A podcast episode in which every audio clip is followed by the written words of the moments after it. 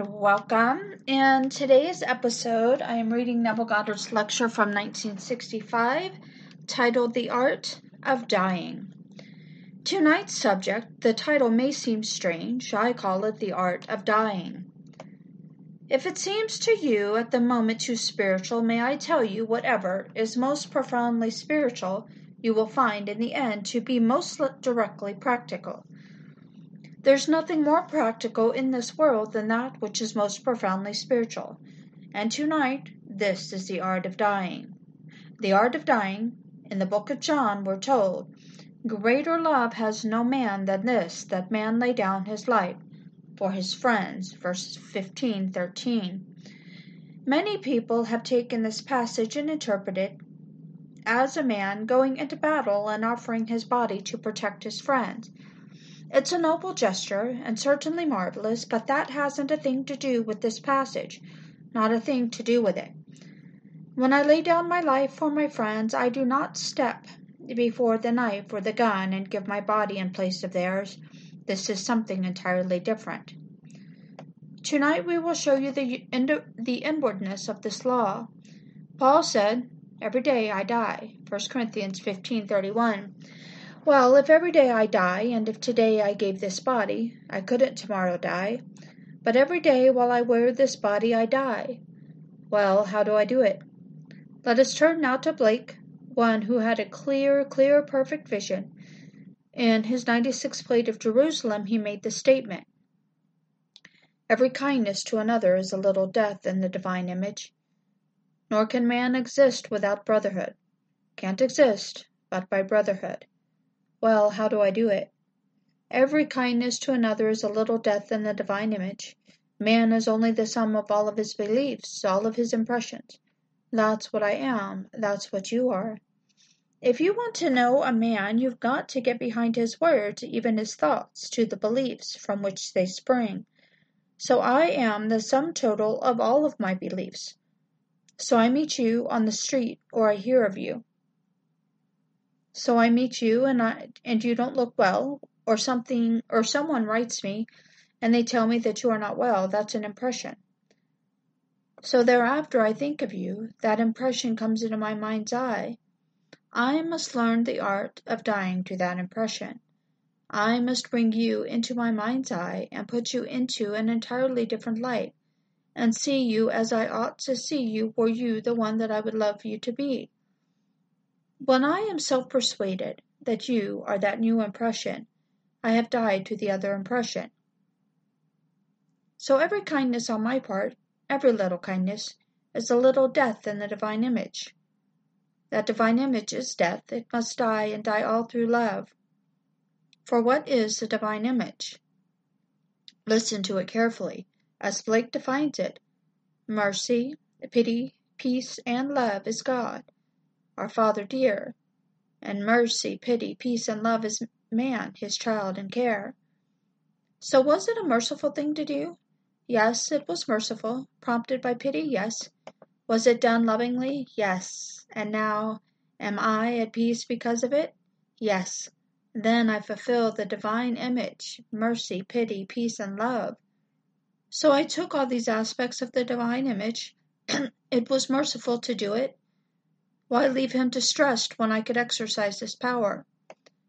And so every man, or every time that man exercises this creative power of his lovingly, he is simply performing this little act of death.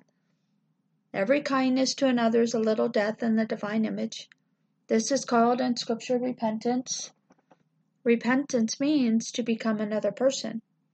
Didn't I become another person?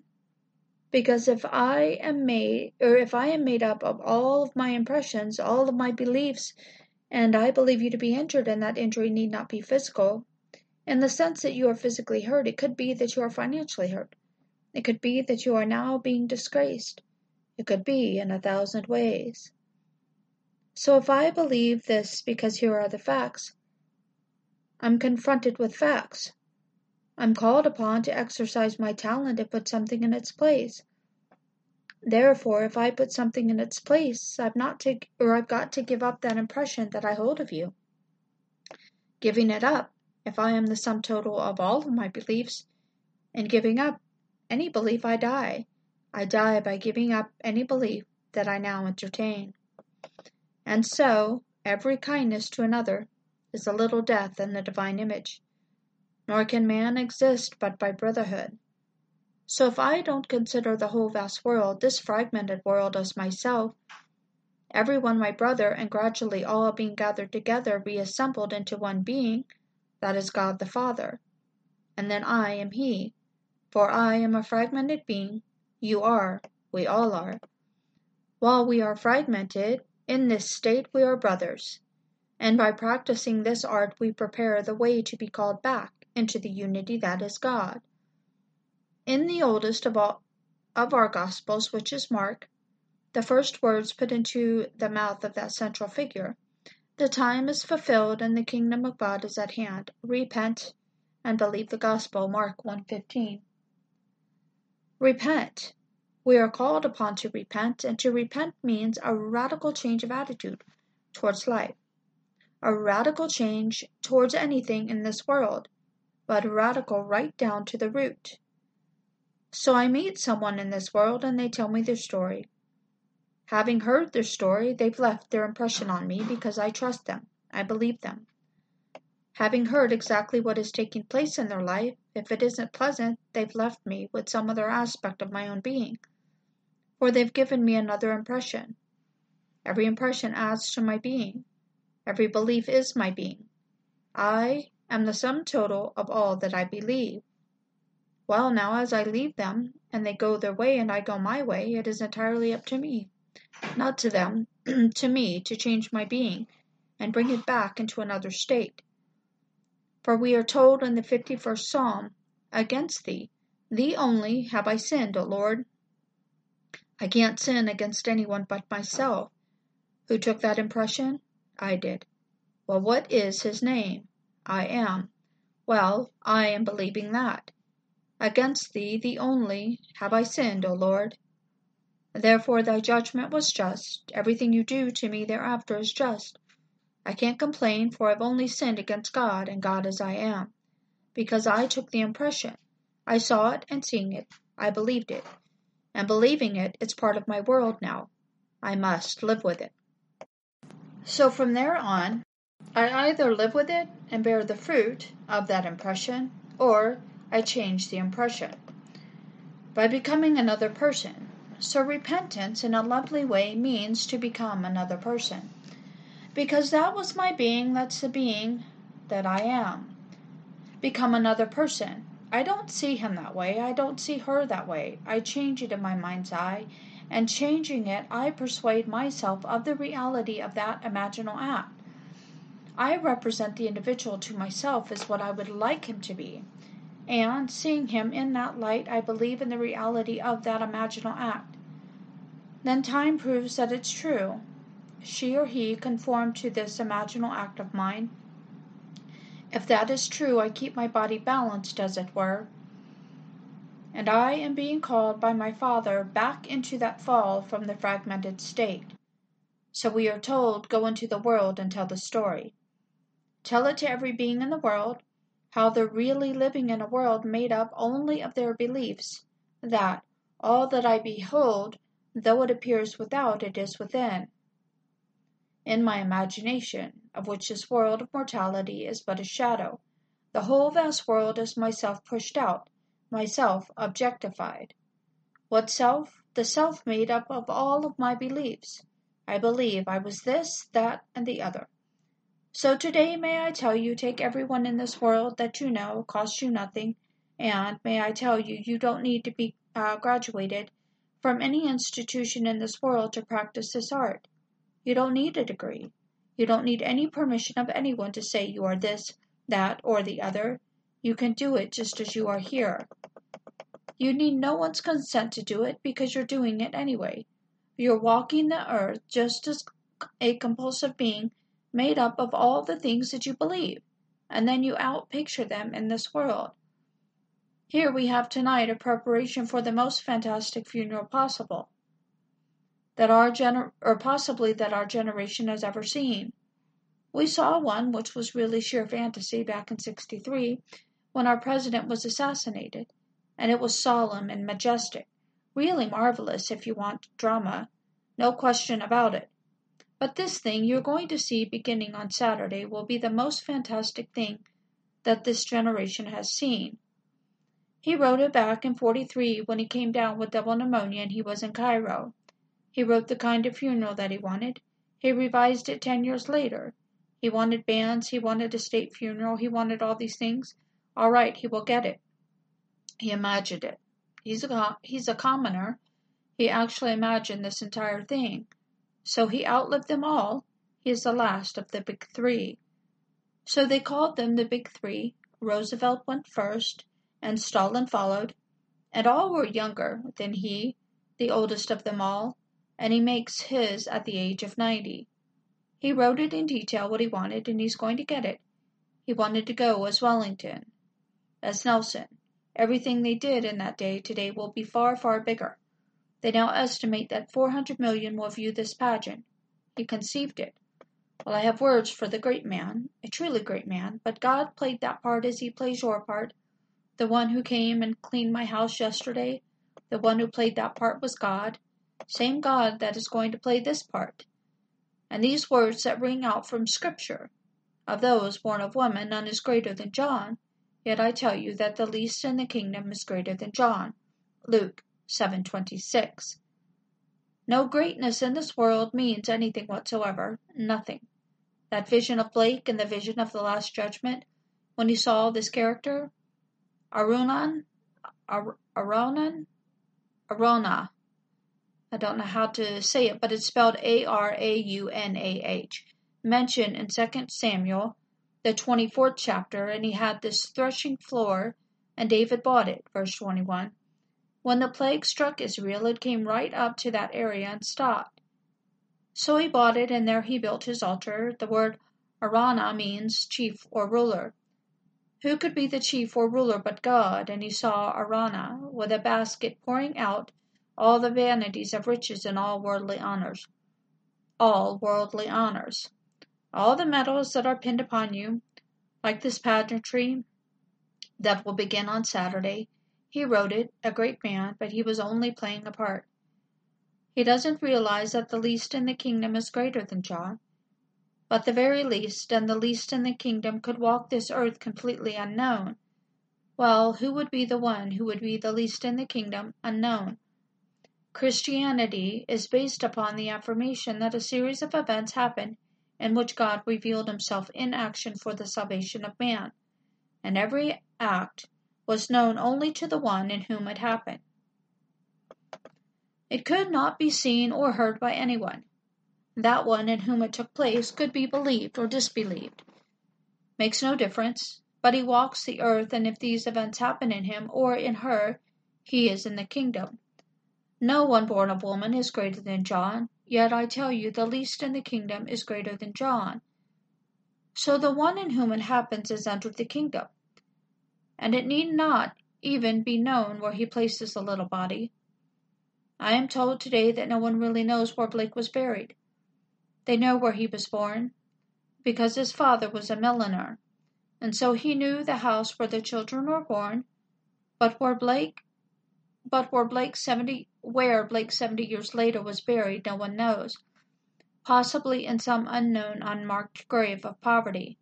But he saw in this perfect vision the casting out of all the vanities and riches and all worldly honors. So what would concern you about a great, great funeral?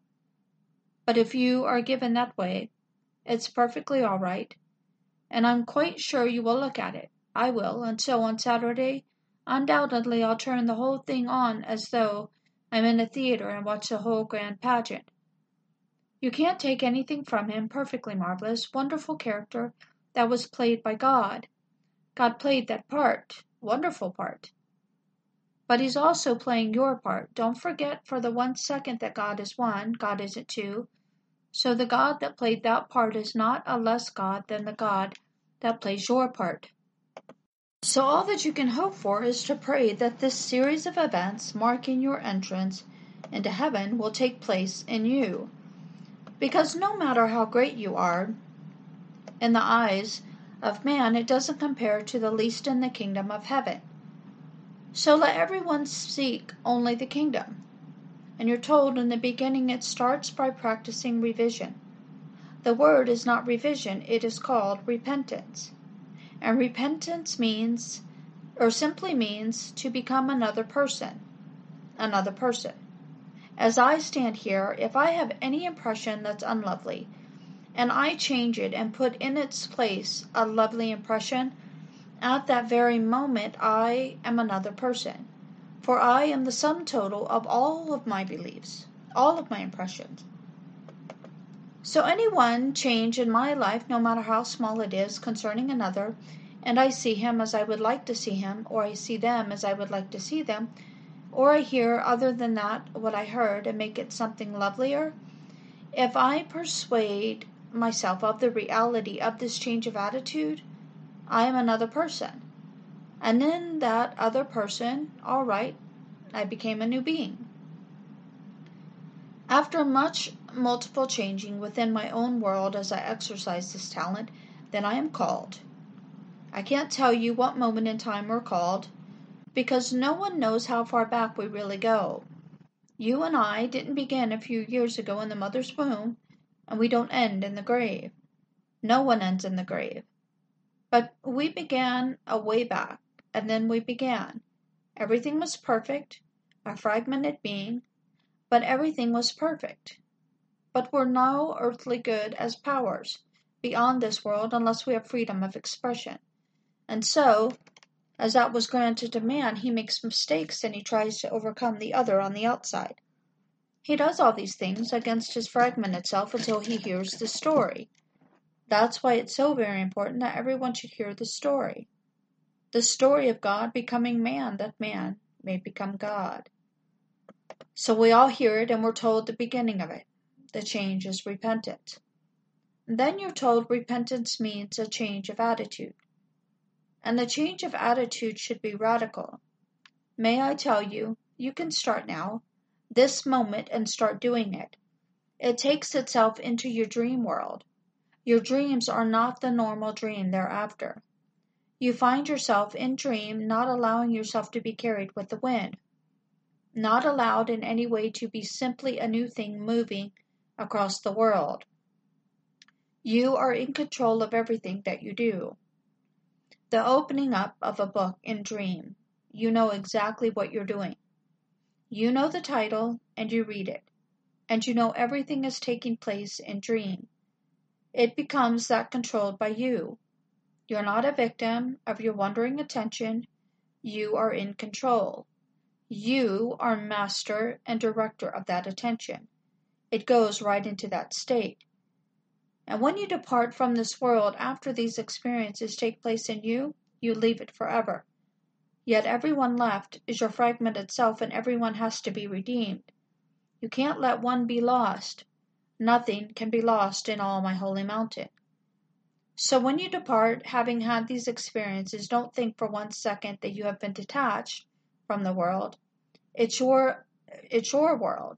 You are the God that fragmented himself in this world. So everyone has to be redeemed. But then you will be in that controlling world, as it were. As we are told, and this is a new translation, in what is known today as the New English Bible. You've heard the words, and the first man, Adam, became a living soul. The second Adam became a living or a life-giving spirit. First Corinthians fifteen forty-five. But that's not the translation today. The first man, Adam, became an animate being. Mark the words, an animate being. The second Adam has become a life-giving spirit. The first, an animate being, how true that translation is. This whole vast world is animated, and therefore not to be condemned. Any condemnation is to the begin is, is to the being animating it, not to the thing animated. So the first man, Adam, became an animate being. The second Adam has become a life-giving spirit. After the series of events, you become the life-giving spirit. So you will be above, and you'll understand the words. You are from below. I am from above. You are of this world. I am not of this world. John eight twenty-three. He's telling you by the series of events within him that he becomes part of the controlling, life-giving spirit, and therefore he could cry, "Father, forgive them, they know not what they do," Luke twenty-three thirty-four. Forgive every being in this world for whatever he's done and whatever he is doing, and knowing this, change it. Forgive everyone, and then in your mind's eye, change him. He can't help it, he just can't help it. "For if there is any condemnation," said he, "you have no power over me unless it were given to you from above. So, he who delivered me into your hands, he has the greater sin," John nineteen eleven. So no one can condemn me were it not given to him from above, and he takes the whole vast world and forgives it. Now, look upon the cross in this sense tonight, for this is the art of dying. Don't see a man on a wooden cross two thousand years ago, hanging for three hours and then rising three days later from a grave. See yourself in this manner. And I'm quoting now from the sixth chapter of the book of Romans. "If we have been united with him in a death like this, we shall certainly be united with him in a resurrection like this," Romans six five. See the change in tense? If we have been united with him in a death like his, that's past. That's all over. Over crucifixion is o- or our crucifixion is over. Now comes the future. We shall be united with him in a resurrection like his. The resurrection is taking place. As he said in his letter to Timothy, those who teach that the resurrection is over and past are misleading and turning people from the true faith, Second Timothy two eighteen. It isn't over. It has started and is taking place. Well, we're all united with him in a death like this, or in a death like his. All were crucified with God. Now God has risen. The first took place, and in all God is rising. In all. Everyone is rising as God. Not another little being. Only God is rising. So here, everyone has gone through the act of being crucified with God, and everyone shall rise, as he has already risen. He rose in one. He is rising in all, but one after one, one after one, and all gathered into one being. So this is the story of death, the art of dying. So he's now on the cross, your cross, and the three days or the three hours, and mark it well in the first chapter of the book of Genesis. On the third day the earth rose up out of the deep, verse one to nine. Three is the symbol of resurrection. You're rising by practicing the art of revision. You are rising every moment in time that you die. Every little kindness to another is a little death in the divine image. So every time that you see someone in distress and you revise it, and persuade yourself of the reality of the revision, you die. This is death. And so everyone is on the cross, and he's crying out, "Forgive them, Father, for they know not what they do." And every time that you actually revise any being in this world and believe in the reality of your revision, you die. So, every kindness to another is a little death in the divine image, nor can man exist but by brotherhood. So it's one grand fragmented being, and these are the brothers. When all are put together again and brought back into one, we are the fathers. We are the father when united. We are the brothers in conflict when we don't understand it. When we begin to see the vision, we are brothers in love, and take care of everyone and lift him up in us. As we are lifted up in ourselves by revising it, we are gradually being called back into that unity that is our unity. And that unity is God the Father. So everyone is called upon to practice it. Tonight I invite you to start it, because no matter how great you are in this world, you could be the richest of the rich, the most honored of the honored. And yet, if you have not had the experiences as described in Scripture concerning Jesus Christ, you're not in the kingdom. And as we are told, no one born of woman is greater than John. Yet the least in the kingdom is greater than John. Because all the honors of the world are poured out, all the riches of the world are poured out. No matter what they are, they are completely poured out. Men today, not knowing this, they will plan to survive the grave by building monuments to themselves, libraries to themselves, and all kinds of indulgences to themselves, to perpetuate or per, per, perpetuate perpetuate that memory in the minds of men. And all this is poured out. It means nothing. Only those who enter the kingdom of God, for that means life, to become a part of the life-giving power of the world. So this new translation is true. You can read it in the New English Bible. The first man, Adam, became animate. I stepped into a room just like this and saw animate beings, and I thought they had life in themselves. I thought so. At that moment I knew that their life was in me. They didn't have it in themselves at all. Looking at them, I arrested in me that which I felt, and they were not animate. All the animation was in me. They were completely still, and I examined these clay forms. Everything known to man in this world was not so at all, even the law of gravity. Things didn't fall that should fall. Birds in flight remained still, and not one thing could bring them out, just simply still. And when I released in me that which I had arrested, they moved on and continued a seeming life in themselves, and it wasn't there at all. So I tasted in that moment the power of the age to come. So he speaks of the two ages, this age and that age. This age is the animate age, the first Adam, and we're all moving toward that age where we are the operant power. And we tasted from time to time. That was a great tasting that night. But before you get to that point and taste it that way, you can experiment this way and prove you can operate it. Changing within yourself attitudes. A complete change of attitude results in corresponding changes in the outer world. And when you prove it, then you are on the way, and eventually you reach that point where you will be called one night to taste of the power. Here you do it without really knowing it, but that night you will taste it. When you see some man stand before you who was walking and he intended to walk outside of the house and you arrested him, not by putting your hand on him, you didn't shoot him, you didn't command him to stand still, you simply stopped something in yourself. As you stopped it, he stopped and he couldn't move. Then you examine him, and he isn't alive at all, he's dead.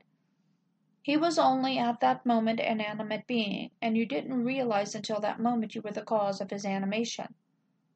Today, you are the cause of your whole vast world round about you. You're animating everything in your world, and so you can try it. Take someone who is distressed in your mind's eye, bring that one into your mind, and represent him to yourself as you would like him to be, and see him, in time, conform to that representation. Well, didn't you do it? If this is the lowest level, and you do it with another, then you do it with another. Every time you do it with someone for the better of the other, you died. Because before you did it, you lived to that limitation. It's all in you. If someone is unemployed and you know of it, well then, in you, that's an image. That's a belief. And man is the sum total of all of his beliefs, so you die to that belief. Now you represent him to yourself as gainfully employed. He's never had more. He's never been better. And then he becomes gainfully employed and he's never had more. At that moment, you gave up one thing. As you gave it up, you died. And so, every kindness to another is a little death in the divine image. Nor can man exist but by brotherhood. So, this is brotherhood, taking everyone and transforming everyone within yourself. For all that you behold, though it seems to be on the outside, it really it isn't really. It's all within, in your own imagination, of which this world of mortality is but a shadow. And then will come that moment in time that you'll be called to taste of the power, real power. And then you will see why the cry on the cross is so true. Father, forgive them. They know not what they do. They don't know it. They are living in a world of impressions, a world of beliefs. They are the sum total of all of their beliefs. And they don't know how to overcome it, because they have not heard the story, or having heard it, they do not believe it. And the story begins on that statement, the time is fulfilled, the kingdom of heaven is at hand. Repent and believe the gospel. That's how it begins. Repent. Repent means to become someone else. Become another person. And you always become another person at any moment in time that you change your opinions about anything in this world. If the change of opinion sticks, if it sticks and you die to what you formerly believed, and you don't believe what you don't want to believe, believing it, you externalize it. Externalizing it, you live in an entirely different world. Experiencing this change of beliefs, one day you are called, and being called, you go through all of the experiences as described in Scripture about Jesus Christ. If you read this story carefully, there isn't one thing said of Jesus Christ that was heard or seen by another. All within himself, the drama unfolds. Then he goes back into Scripture and he finds confirmation for that which is taking place in him. And he tells it to the world. But he doesn't look the type. He's not the majestic being that they thought one should look like when he comes into the world. They are looking for him in this world and they can't understand the words. Flesh and blood cannot inherit the kingdom of God. First Corinthians fifteen fifty has nothing to do with flesh and blood. What I look like physically has nothing to do with the being that is wearing this garment.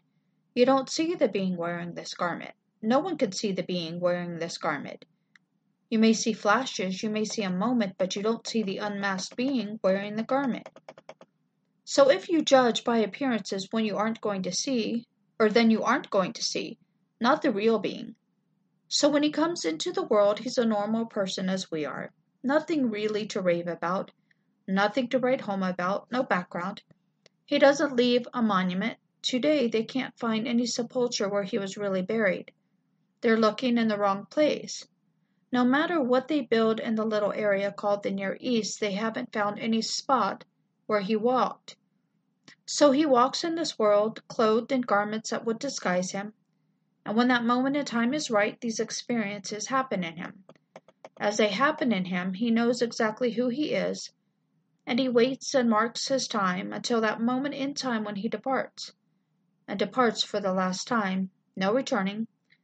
But he can't leave his fragment itself. He joins the world of controlling the power, and not one will be missed. Not one will be lost, and everyone will be brought back and redeemed into the one form which is God the Father. So tonight this little art of dying is a true art, and everyone must practice it. If tonight you took any one person in your world and actually changed him in your mind's eye and believed in the reality of this imaginal act, and then tomorrow or next week or next month he conforms to it, not only he has changed in your world, he changed because you changed, for there's nothing on the outside. So when he becomes the man you want him to be, it's only because you changed first. Then you understand the words. We love him because he first loved us. First John four nineteen. So we start the act of doing it within ourselves, and they only respond, they reflect. They can't help it, and all reflect the changes in us.